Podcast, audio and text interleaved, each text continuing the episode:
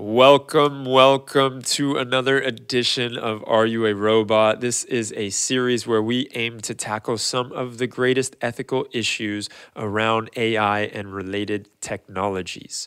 The way that we're doing this is we're gathering the best and brightest minds in their fields to come and talk to us, or to come and talk to me, really, about what it is that they're doing and how they see things moving forward when it comes to AI ethics and AI governance. We're trying to stimulate this conversation so we as a community can find some best practices that we can all agree on and move forward with.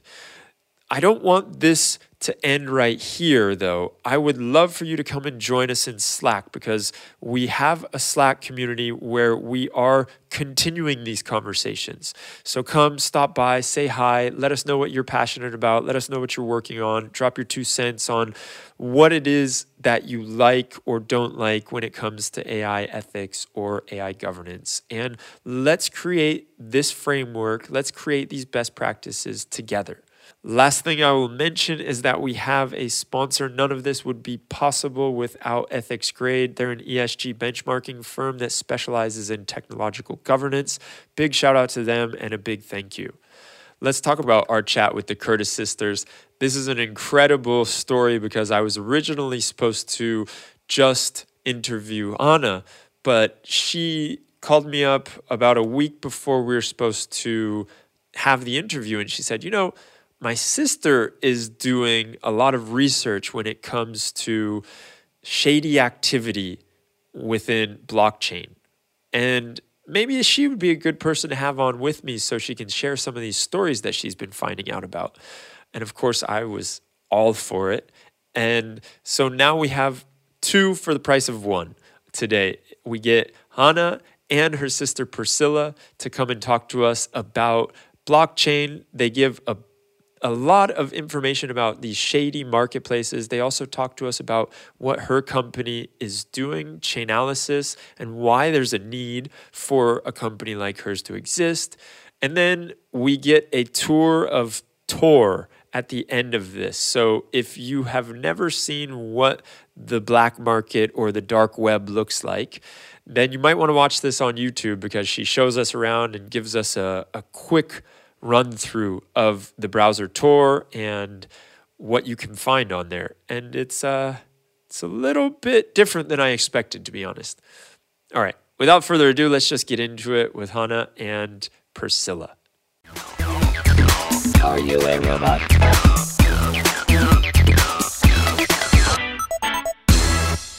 I think we can start with me just asking a bit of background on both of you. I know we are have the luxury of having both of you on today. It was supposed to just be Hannah, but then we found out Priscilla also is in the field of figuring out what's going on in the dark web and also learning about companies and and screw ups and I know you have some stories that you can get into in a bit Priscilla but before we get into anything I think it would be really nice to hear both of your backgrounds and how you came to be where you are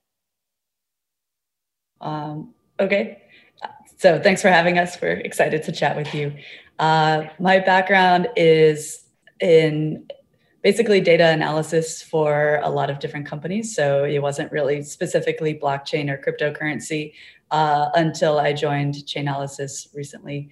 Um, before that, I was working at healthcare companies and utilities companies and other random places, uh, some healthcare, I think I said, um, where they basically had all of their data in a bunch of different systems and databases that didn't talk to each other, but they needed to pull it all together to be able to make informed decisions. Um, and so they would hire me and my colleagues to, to come in and bring all that data together and, and help non-techie people use it.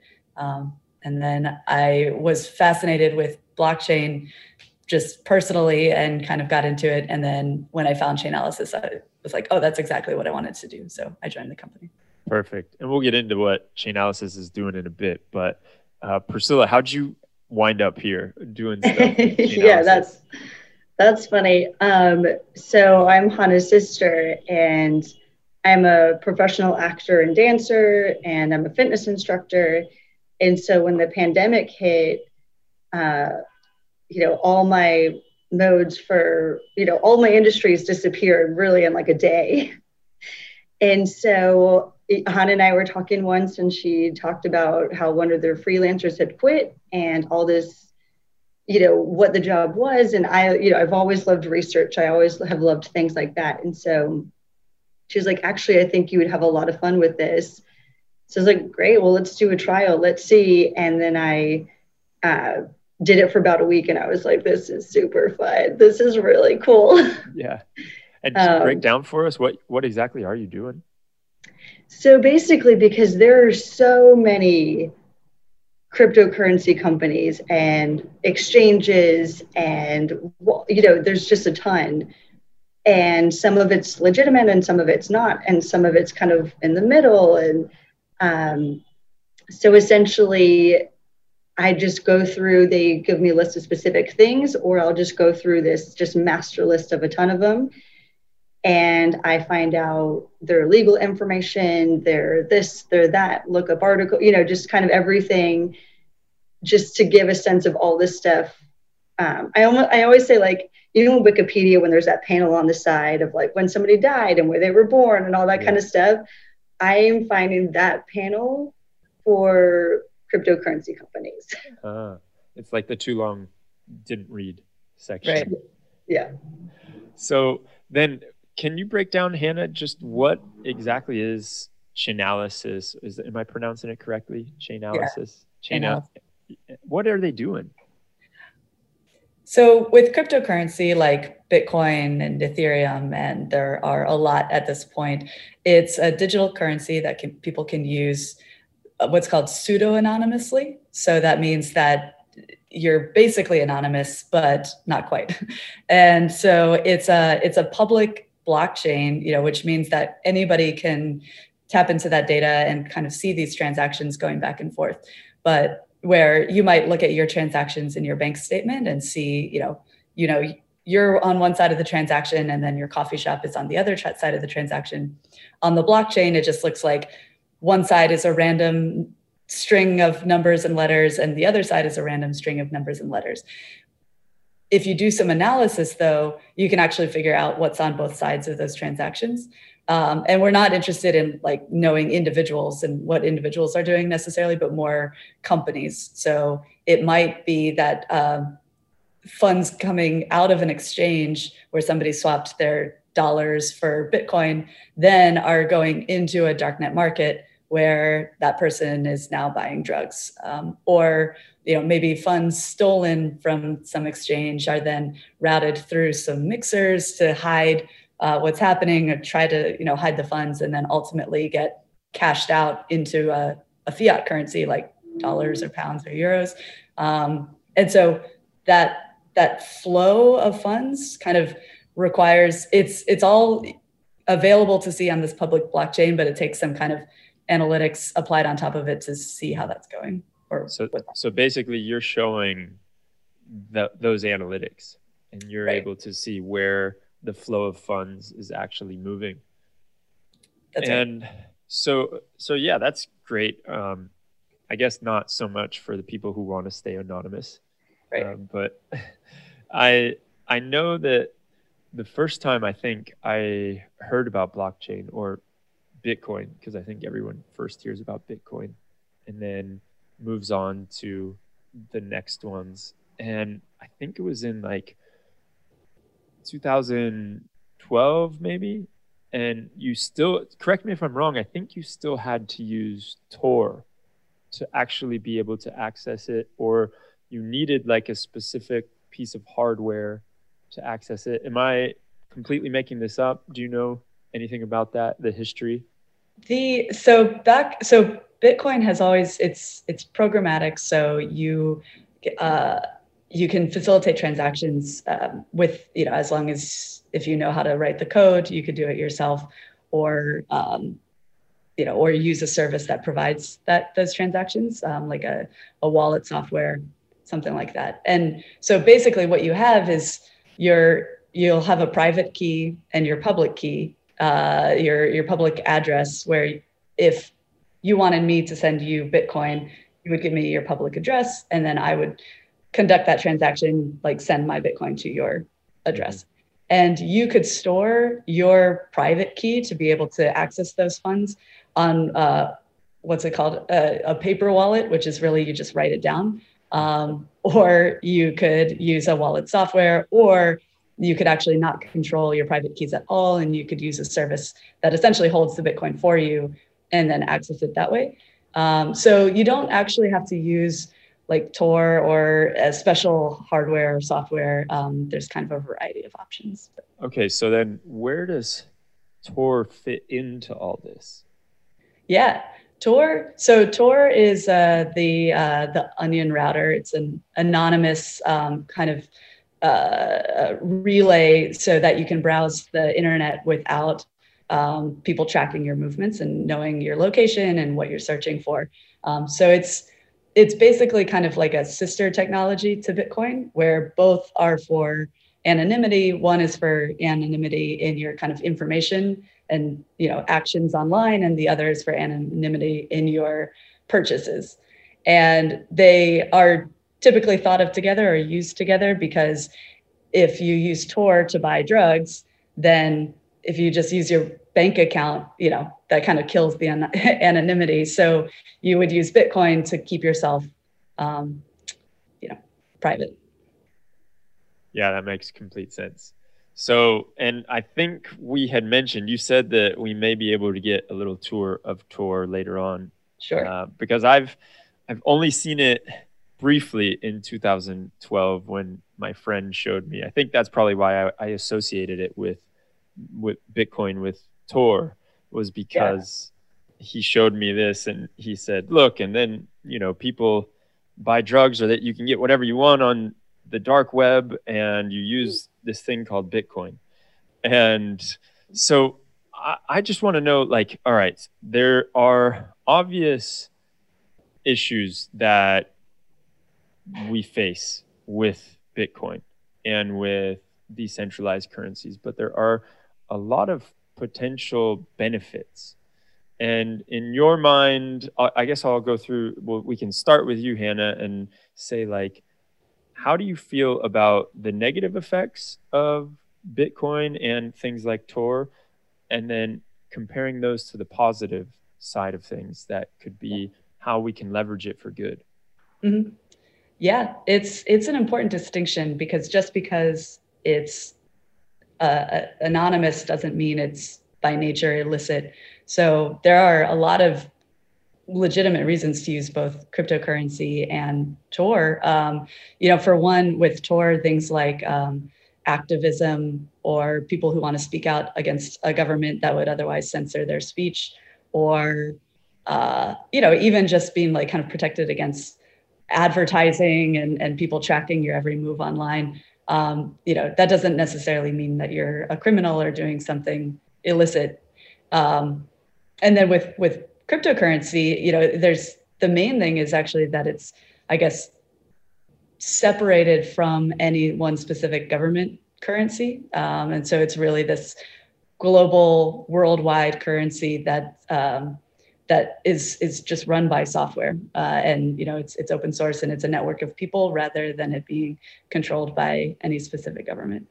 And the interesting thing that i've been learning and watching as i've been in this space is that there's so much regulation around money movement especially across borders. And one of the things that's traditionally appealing to some people about bitcoin and other cryptocurrencies is kind of like getting around that red tape but the thing is, that red tape is is there for a lot of reasons. You know, there are these controls in place to prevent money laundering and to prevent um, uh, you know movement of stolen funds and you know and, and um, make sure that if somebody has been frauded out of millions of dollars that that can be kind of tracked and collected so right now there's this growing infrastructure being built around cryptocurrencies and basically even though cryptocurrency can't really be controlled the businesses that facilitate cryptocurrency transactions can be controlled.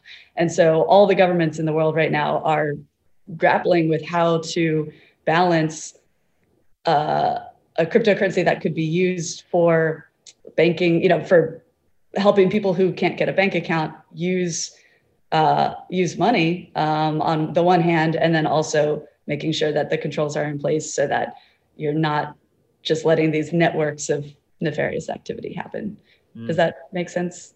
Yeah, completely. And as a an expat of the US, I know very well about these different red tape or the the hoops you have to jump through when you want to get currency from yeah. one country to the next. And that is something that I think people are very interested in when they look at Bitcoin or any kind of uh, blockchain that has that. But at the end of the day, like you said, it's there for a reason. And right.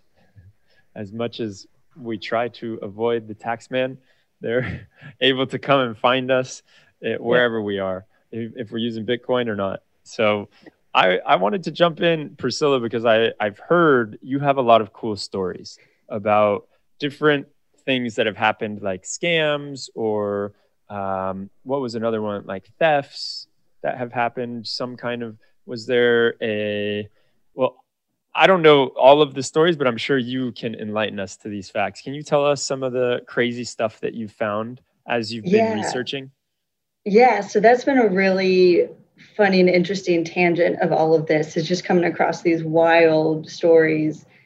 Um, it almost feels like, you know, how every like cop show and things kind of have a gimmick. I don't, you know, like uh now I can't think of any, but you know, most like, you know, Castle, he's a writer, and Psych, he's a psychic detective. You know, there's all these things, and it's like I don't think we're that far away from the next like cop show gimmick being someone who's like investigates cryptocurrencies and that's like the only like niche of like crime that they like do in terms of like murder investigations because there is so much money involved in cryptocurrencies i mean millions to billions of dollars and so you know in so many cases especially like hannah was saying sometimes people don't store their you know cryptocurrencies offline. They store them online with an exchange.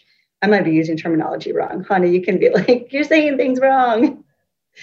But um, in which case when one of these exchanges disappears overnight and then they have access to all of these funds and people will just lose millions of dollars or however much they have in that exchange can just disappear and then people you know don't like that very much so that they have a tendency to retaliate. so there was one, I was looking it up this morning to try to remember what it was. And it um, it was a Polish exchange and you know disappeared overnight.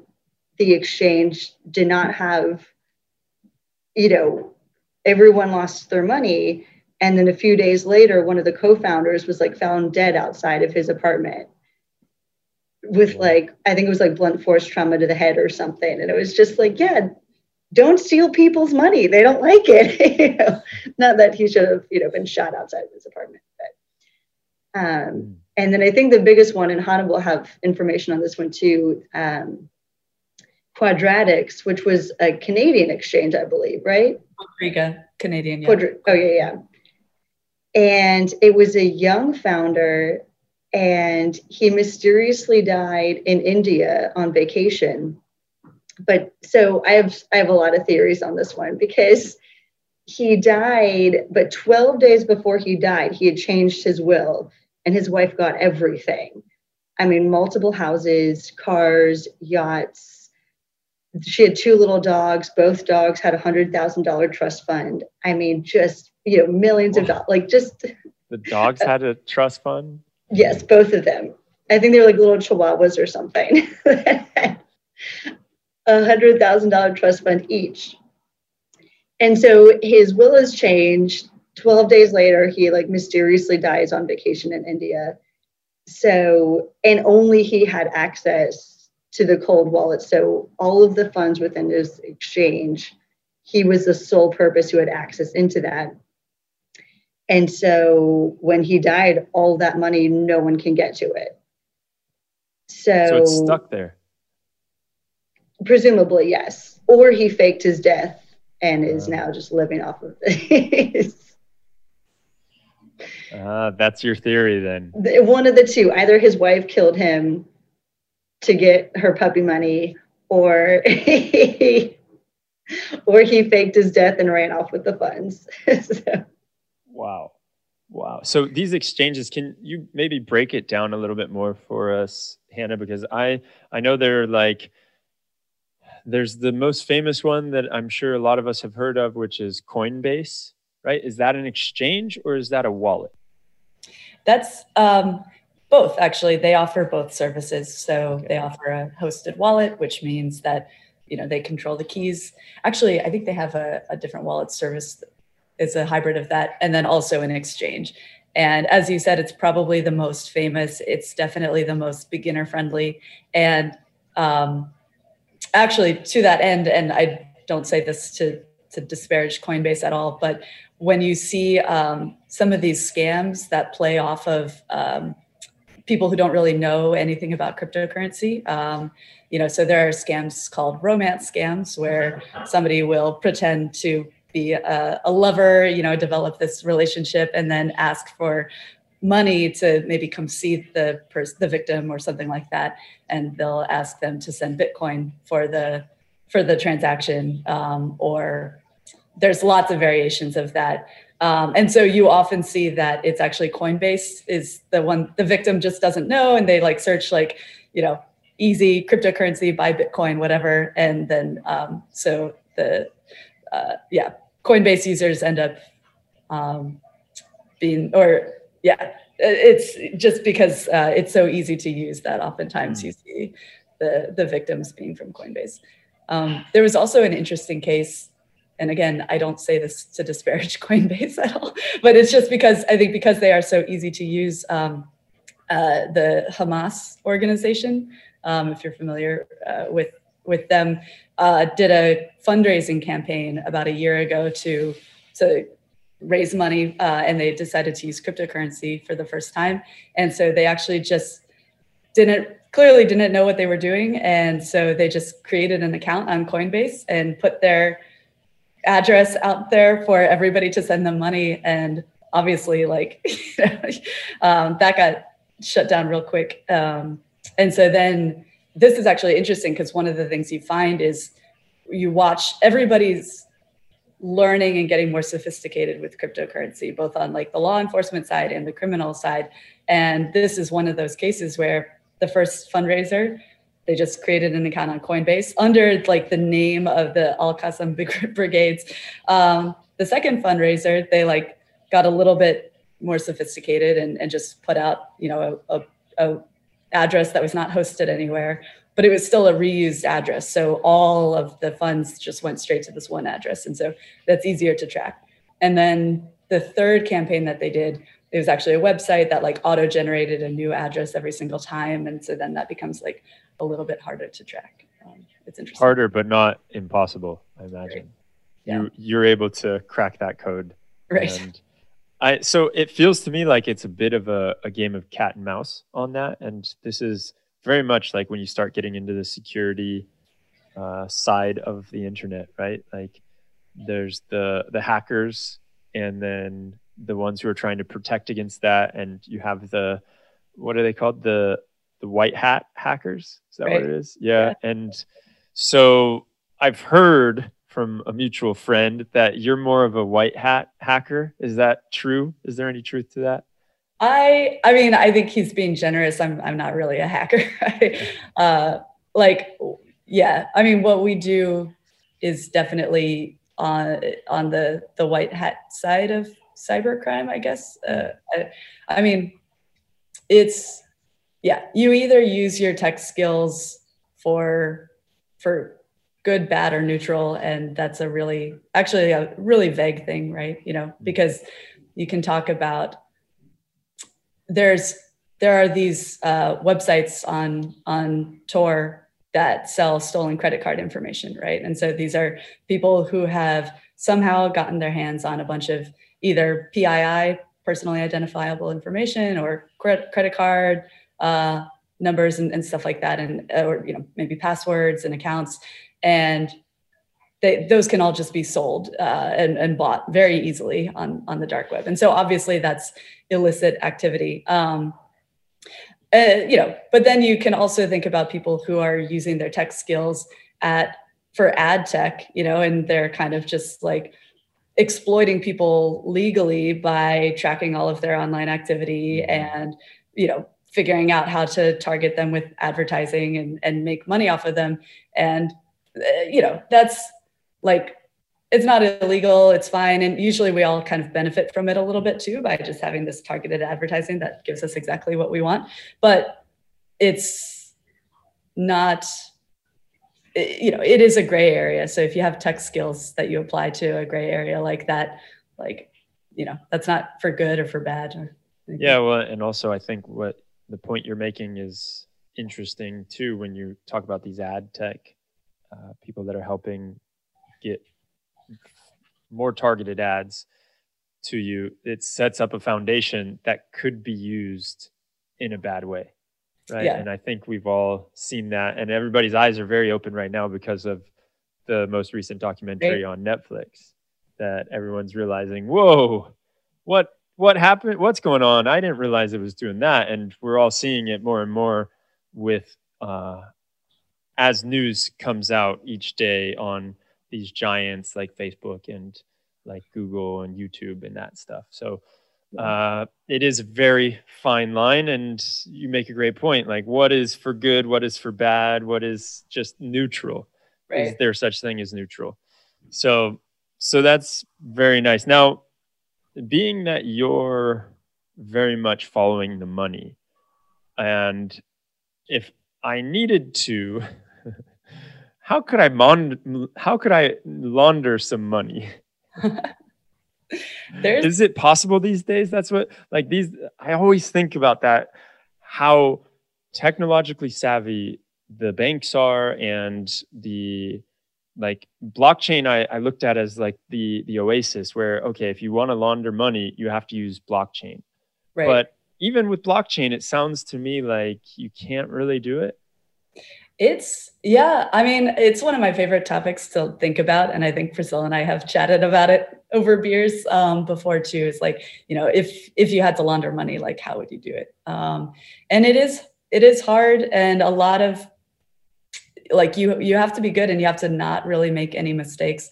Although I was watching a John Oliver, an old John Oliver um, episode yesterday about churches, and you know, nothing like the, the churches that are basically using loopholes in the US tax system to um, basically you can just as long as you just kind of claim to be a religious organization they don't really scrutinize you and so uh, that i was actually thinking about that yesterday if i were to launder money i may just like set up a, a religion and you know do it that way um, that's the easiest way that's probably the easiest way. Uh, so one interesting thing on Bitcoin, I think, is actually um, mining. So part of the infrastructure of Bitcoin is the mining that takes place uh, to to generate new Bitcoin. And so technically, these newly minted Bitcoin are clean, right? You know, they're they're freshly minted. Um, so one good way to launder money, I guess, would be to buy buy the mining hardware with your dirty funds so you know and then and you know pay for the electricity of of doing the mining with your dirty funds and then out comes your clean bitcoin and then you cash that out at an exchange um, and no one's the wiser. Oh that's interesting. Okay. And so but as far as like what we typically think of of you know money going from one place to the next to some offshore shell account or some shell corporation and then to another place and all circling around that doesn't work. And is that what you're making sure doesn't work? Like so that it goes through it gets exchanged through 20 hands and then you think it's clean so yeah i mean so the the interesting thing with with with blockchain is i think people might think that it's easier than having to go through all of those hoops of you know these like shell uh, companies and, and all that. And you would basically just try to move the money around the blockchain creatively um, and, and have people lose the trail. But you have to be really good to actually have like really lose the trail, like um, because there are these services called mixers where you put your funds in and then they give you your funds out with uh, a different address and so theoretically that's not supposed to be trackable um, but if you think of like the game sudoku where yeah. right there's you know numbers that you know and numbers that you don't know and you just kind of apply logic to figure out the ones that you don't know that's kind of a, a simplified analogy of some of the ways that you can figure out um, mixing funds um, there are other things uh, on the blockchain too. But actually, yeah. So I mean, I, I think that probably the old fashioned ways of money laundering may be better than with cryptocurrency because it's so trackable. Mm. Um, even you know, people will like do chain hopping, so they'll use a swap service to like change their Bitcoin to Ether or some of the currency. That was what I was going to ask. Yeah. yeah. Um, so that that does make it harder to track, but it's still it's still all this kind of visible digital trail. So um, actually, Priscilla found some interesting stuff. Uh, the the companies that have it's like looks like different services, but they're probably all really the same service. Yeah. So I came across. Um, I was going through this list of high risk exchanges, and I realized, and a lot of what I go through is reading over legal documents and things like that. And I realized I was like, oh, this feels redundant. I feel like I'm doing the same thing over and over and over again. And then I realized, wait, I literally feel like I'm doing the same thing over and over and over again. So then I went back through and I realized that all of these different exchanges were essentially the exact same thing. I mean, almost verbatim, copy and pasted legal documents. The infrastructure looked the same. And so I sent it to Hannah and another guy on her team. And I was like, I don't know if this means anything. Maybe it does, maybe it doesn't. And they were like, that probably means something. Like maybe send us some screenshots. Oh. So I went through and I sent them um, some links and screenshots. And yeah, because I think it was probably all, you know, one entity. And then they just had all these different things with zero regulation and no rules and no, um, you know, what's called like know your customer um, rule. You know, they didn't apply any of that. So people didn't have to give any information to set up an account. Anyone could set up an account. So there's no way to track who's going through, what the money is, who it's coming from, or anything like that. And you say high risk exchange. What does what is a high risk exchange? What like constitutes one of those and why what's the appeal of a high risk exchange? Is there more potential to make more money or why would someone want to be in a high risk exchange? Yeah, so that's funny. Hannah and I actually had just a big conversation about this the other day because about, you know, if something is labeled as a high risk exchange, you do kind of want to make sure that it really is because you don't want to label something as bad that isn't because that's just unfair. They're, you know, they're not doing anything wrong. But then there's the other side of it too where like but just because you label something as high risk doesn't necessarily mean that it is 100% attached to a terrorist organization or you know it also may just mean it's just riskier so any exchange that um, they're called like kyc which is know your customer.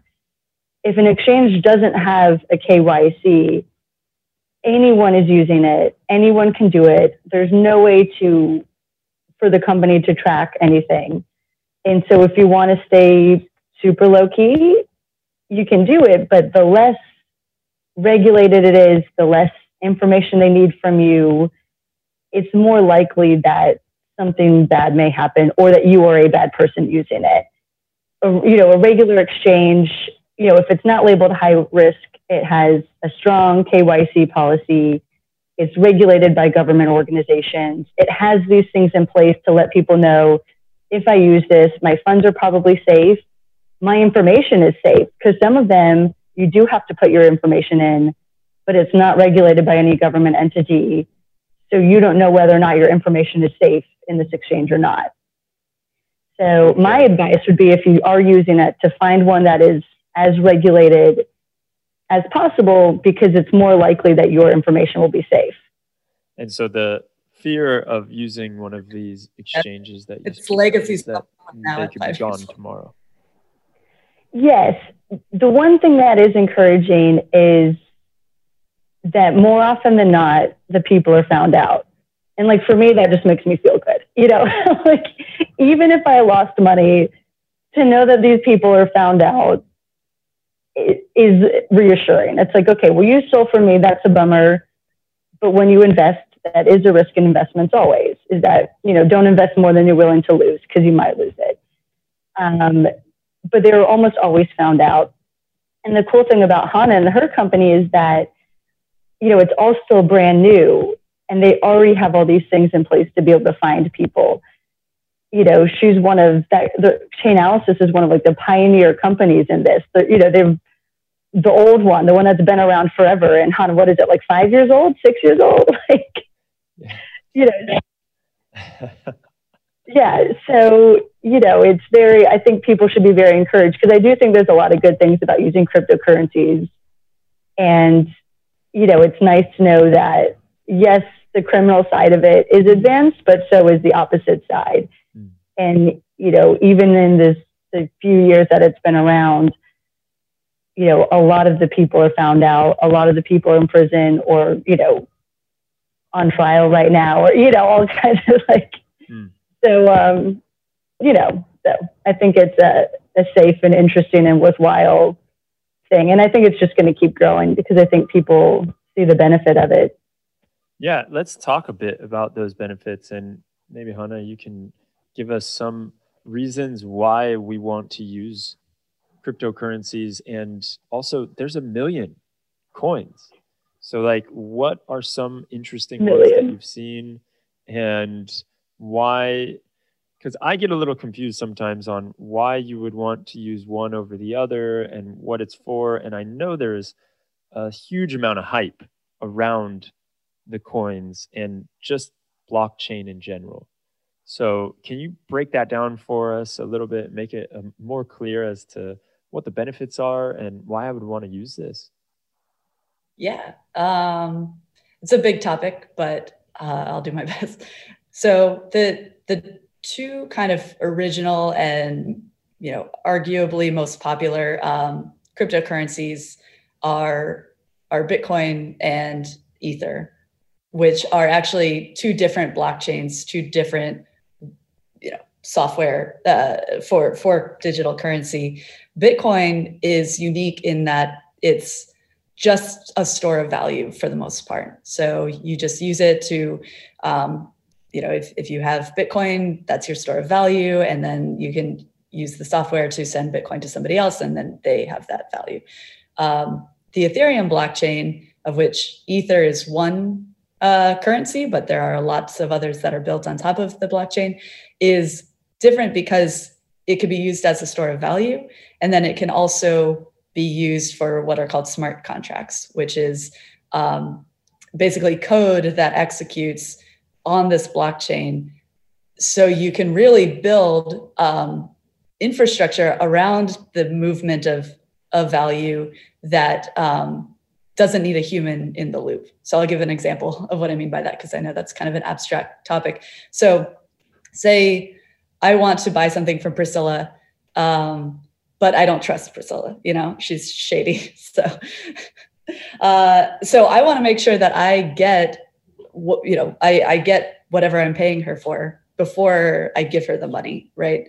Um, so we could build a smart contract that will basically hold the funds uh, kind of locked not give them to priscilla yet until kind of we both agree that the transaction has happened as we wanted to and then the funds unlock and and she gets them. Um, so these kind of smart contracts can be very simple or they can be really complex. Um, and they're just kind of a set of instructions that are encoded into the blockchain to make sure that certain things happen. Uh, and, and when they do happen, um, the funds can can move or you know what kind of whatever the outcome of that is. Now, the tricky thing is it's it is up to humans to write the code for it. So you know, have you ever seen software without bugs, right? Uh, if you mess something up, then you can you can end up losing money kind of forever. It's just lost on the blockchain, and um, there's nothing really you can do about it. And I think maybe the most famous case of this was the um, the DAO, uh, the DAO, um, which stands for Decentralized Autonomous Organization. It was this uh, first kind of test of of using smart contracts and, and code to have like an organization that's completely run just without you know like without a, a human and so people put money into it and backed it it was on the it was on ethereum um, and then somebody exploited an issue in the smart contract where they were basically able to uh, to get the funds before they were like logged as spent. So they basically were able to kind of siphon out millions of dollars Ooh. from uh, from the DAO and or millions or billions, I forget. Uh, it was a lot of money, but that actually became kind of a philosophical like turning point in the Ethereum blockchain, where which led to what's called a hard fork, where half of the people wanted to make a change, reverse that contract, you know, reverse it so that those funds could kind of be given back to the people that it was stolen from. And other people were like, well, you know, that's antithetical to this whole idea. If we start kind of rolling things back, then it's not an immutable blockchain. And so there was a split. And now there's two different blockchains that were originally from the first one. There's Ethereum Classic and then just Ethereum. Um, so yeah, so that was a really long and complex answer to your question. Sorry. No, it was perfect. It gives a, a lot of color around what is going on and and like with these different ones, I know that there was a huge amount of craze, especially maybe not so much anymore, but in I want to say like three years ago, probably when I bought my first Bitcoin, there was an insane amount of hype around all these ICOs, the initial coin offerings from many different companies, right? And can you just walk us through that and how that works? Because I know there's a lot of people that maybe got really rich from those ICOs, and then you don't see much happening with that, or uh, or vice versa. They've been able to do some really cool things and haven't done an ICO. So can you walk us through that craze? Yeah, that so ICO initial coin offering is basically a way of crowdfunding projects. Um, so you issue a coin, people buy that coin, and then they hold like you know they hold money in in one of those coins. Um, and so by doing that, every person kind of has a stake in this project. Which, if the project does well, then presumably the value that they hold in that coin is going to go up. Um, and conversely, the the the project that needed funding has received all of this money for the coin offering. Um, so, as you can imagine, with with this kind of crowdsourced funding and this craze where people are basically speculating and they just you know they find a project that they think is interesting and they hope it's going to get them rich really quickly um, there is a spectrum of of, of quality of these ICOs. So some of them were actually legit products, projects um, that, you know, legitimately like could use the funding and, and use the funding well. And then there's like plethora of, of just scams, you know, so people put their money in and nothing ever happened with it and yeah. everything in between. And so, I mean, there were some notable ones that raised, uh, you know, so uh, EOS is a project actually, it's its own blockchain, but it did a ICO on Ethereum, raised billions of dollars, and then used that money to, to build a separate blockchain that exists today. And it's unique because it's supposed to be kind of like a higher throughput, uh, which one of the problems or you know one of the issues with Bitcoin and Ethereum is that it's takes a while to process transactions. So um, the kind of like transactions per second processed on that blockchain is relatively low, which means if you get more and more people using it, it becomes slower and slower to process transactions. And so EOS uh, is designed to to facilitate a lot more transactions. Um, but it's not. I mean, it's it's popular, but it's like had some issues. If you Google uh, EOS news, you'll see some of the the issues that have been having um, especially like kind of like with developers in the community. I think mainly because people are worried that it's too centralized and that kind of control is is um, concentrated in uh, uh, too few like Hands. nodes, which means it can be controlled. Yeah. Yeah, I could see that. No, I guess that and that does beg the ethics question of when I think about the whole blockchain and the dark web and the want or the necessity or just the desire to remain anonymous. I guess I see it as a big pushback from everything that we're going through in the normal web that we look at. And I wonder if you feel that there is ever a good case for remaining anonymous, because I think we've mapped out a lot of these bad cases, the, the bad actors that you find a lot, and what the majority of people are using the dark web for, right? But I think about different cases like those who are trying to stand up to dictators or organize something around that, and they need to be anonymous. And so I wonder what your thoughts are on that. Yeah, it's it's important, and there are the cases like you just mentioned that are really clear cut. You know, people need this anonymity um, for their safety, um, and uh, and you know there are even like support groups for people recovering from like addictions and abuse and and that kind of thing, um, and that's really important. I think we are as a society not we haven't figured out how to grapple with how transparent and trackable all of our online activity is.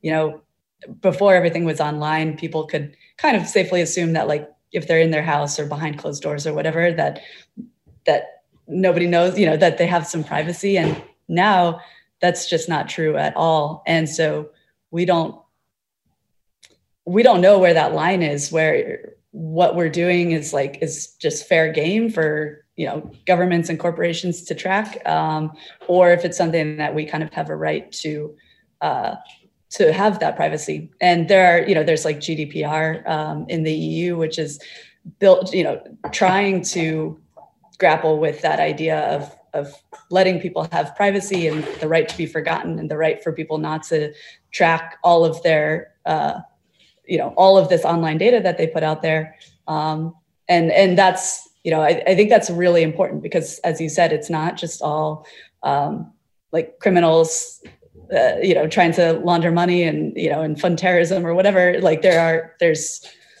it's a huge, uh, huge spectrum of of kind of privacy versus safety, um, and it's something that like none of us have figured out yet. Hmm. Yeah. So I I heard a little notification from your calendars. Do you have to go right now? Is this it? I, Are we finishing? I can I can be a little bit late to the next meeting. Okay. Well, I don't know if a little bit is enough time for you to show us around the dark web. Or yes. Give us a quick tour. Yeah, uh, it'll be really quick, but all right. Just so we can see what it looks like, and this is something that, like, downfalls of the dark web because I think I remember hearing from my friend who showed me the first time that you can access any website that you normally can access mm-hmm. if you're using Tor, right? And is Tor the main one and the only one, or yeah. is there others? Uh, there's there's other, but I think um, Tor is kind of the main one. So really, you know, to demystify it a little bit, it is just a browser. So the same way that you would download Chrome and use it, or Safari or Firefox, you will download and, and use Tor. Mm-hmm. Um, so when you open it, this is the, the default page and it uses DuckDuckGo search engine, which if you're familiar with it is you know, a search engine similar to Google, but it doesn't kind of track all of uh, your searches and, and, store them and analyze them. Um, and I, I, wanted to pull up a couple of good examples, but unfortunately, some of them I wasn't able to load uh, or they're being weird. Um, but this this one is probably a scam. Uh, this is like a guns and ammo store where presumably you can buy guns and bullets uh, for you know this much money this one you'll notice like i haven't even logged in or anything and there's listings already so it could just be a site where somebody's trying to get a person who wants guns to send money and then they won't actually sell them guns potentially. Oh, Um, interesting. This one didn't load, but this is a place where you could buy dumps of credit card information. Um, if you, yeah. Is there a way to figure out if my credit card is on there? Can you just search for yourself, or is that there, there are some services. So as you can imagine, like big corporations don't want all of their uh, their usernames and passwords and you know accounts um, to be sold on the dark web. So there are services that kind of like comb through all of this to see what's being sold and, and listed, and then you know if you buy that service, you can kind of see um, whether you're on there or not. Um, but it's typically geared towards like towards businesses rather than individuals trying to figure that out. Um, I don't know if there's a service that offers it for individuals. Um, this is kind of a weird religion, I think. I'm not sure. Um, and And then, so you're just searching on DuckDuckGo. You're just like searching for things, or these That's- are That's a good question. Yeah. So uh, typically, you actually can't just search for something um, and find it, kind of by nature of this being anonymous. So typically, you have to figure out what the URL is um, uh, through message boards, forums. There are some sites that are like aggregators. So you, you know, if you want to find like all the drug markets on the dark web and the URLs for them, um, you you could find it that way. So it's not as easy to find. This is Yellow Brick, which is a market where you can buy drugs, but I don't know what's going on with it right now. Um, so there, that's a brief overview of the dark web. nice. So, and I know you you wanted to mention beforehand that there's not like the murder for hire Oh on yeah, the dark web, and this we have so many misconceptions about all of this, right? Like, Yeah. can you clear clear that up a little bit? Yeah, yeah. That one's I think a kind of a fun, interesting one because anybody who's just starting to get into uh, like learning about it, and and we'll find some article and. I think everybody thinks that that's one of the big things that's happening. You know, it's like this murder for hire. Um, there are sites out there that claim to offer murder for hire, but as far as I know, there's as hasn't really ever been an actual case of somebody. Um, basically, what what they are are scams because there are legitimately people out there who want to hire someone to murder someone, but Yeah. there aren't necessarily like legitimate murderers out there for for hire. So usually what'll happen is somebody will pay a lot of money to one of these sites and then just not see that money and the person stays alive. Um, it- you know, and it's it's dangerous though because um, because that that does indicate that there's somebody out there who wants somebody murdered and they might find another way to do it. So it's definitely worth kind of paying attention to that activity, but it's not quite what people think. Yeah, that makes sense. And it seems like it's a, if you don't know what you're doing on Tor or on the dark web, it's a really good way to get burnt or caught fast. Yeah. So, Um, yeah, and actually, kind of a last anecdote on that. There was a market called Hansa uh, Market where people could buy drugs. Uh, I think it was in like Germany, um, and law enforcement actually took it over. And instead of shutting it down right away, they operated the market for like three months so that they could, you know, find out like the vendors and the users and everything. And nobody really knew, except there were comments um, on the message board where people were like complimenting the site for having like better customer service. So, law enforcement was running a, a, good customer service on the drug site for a while. But they were too good. Yeah, that's how you know your message board or your uh, your marketplace has been taken over. Right, it's not the same people. If the customer service gets too good, exactly, something's up. Yeah. yeah. So uh, I just have a few more questions. I know you got to go, and I was wondering can you tell us who Satoshi is? Satoshi Nakamoto. Uh, so yeah, for yeah. those who don't know, that's the um, anonymous creator of Bitcoin, and there's been a lot of speculation over the years about who this is, whether it's one person or a group. And you know, my my conspiracy theory is that uh, you know probably like the U.S. government created it and, and put it out there. What? Wow, that's different. Yeah, I haven't heard that one before. That, That's very. Yeah, I mean, you know, it's it's a it's just silly speculation. But if you think about it, you know, the first of all, the Tor project was funded by the U.S. government back in the early days. Um, you know, there's there's a real kind of need, even you know, on the government side for like anonymity software and, and stuff like that. Um, and then the other thing is, people have this misconception that it is anonymous and good for using for criminal purposes when the reality is the exact opposite. I think you can hide your trails using cash way easier than you can with Bitcoin. So, like, the smartest thing you could do is to create some digital currency that criminals think is safe that you can actually track really easily. So. Oh, yeah, it makes complete sense when you put it that way. So, last question for you, Hannah and Priscilla. I'll let you go. Um, I'll let Priscilla answer this one first. Are you a robot? Am I a robot? yes. Um, I don't know how to answer that question without sounding like something a robot would say. no. Love it. How about you, Hannah? I I am. Yeah. Everybody who knows me knows that I'm a robot. It's it's it's common knowledge, so I won't even try to hide it at this point. there we go. Well, thank you both for being incredible guests and really educating us on the dark web, on cryptocurrencies, blockchain, and telling some of these stories about some of the the fails. I hope to hear more of the stories, and I am actually going to do some more digging now. You've sparked my interest in this, and I really appreciate your time and you coming on here and talking to me.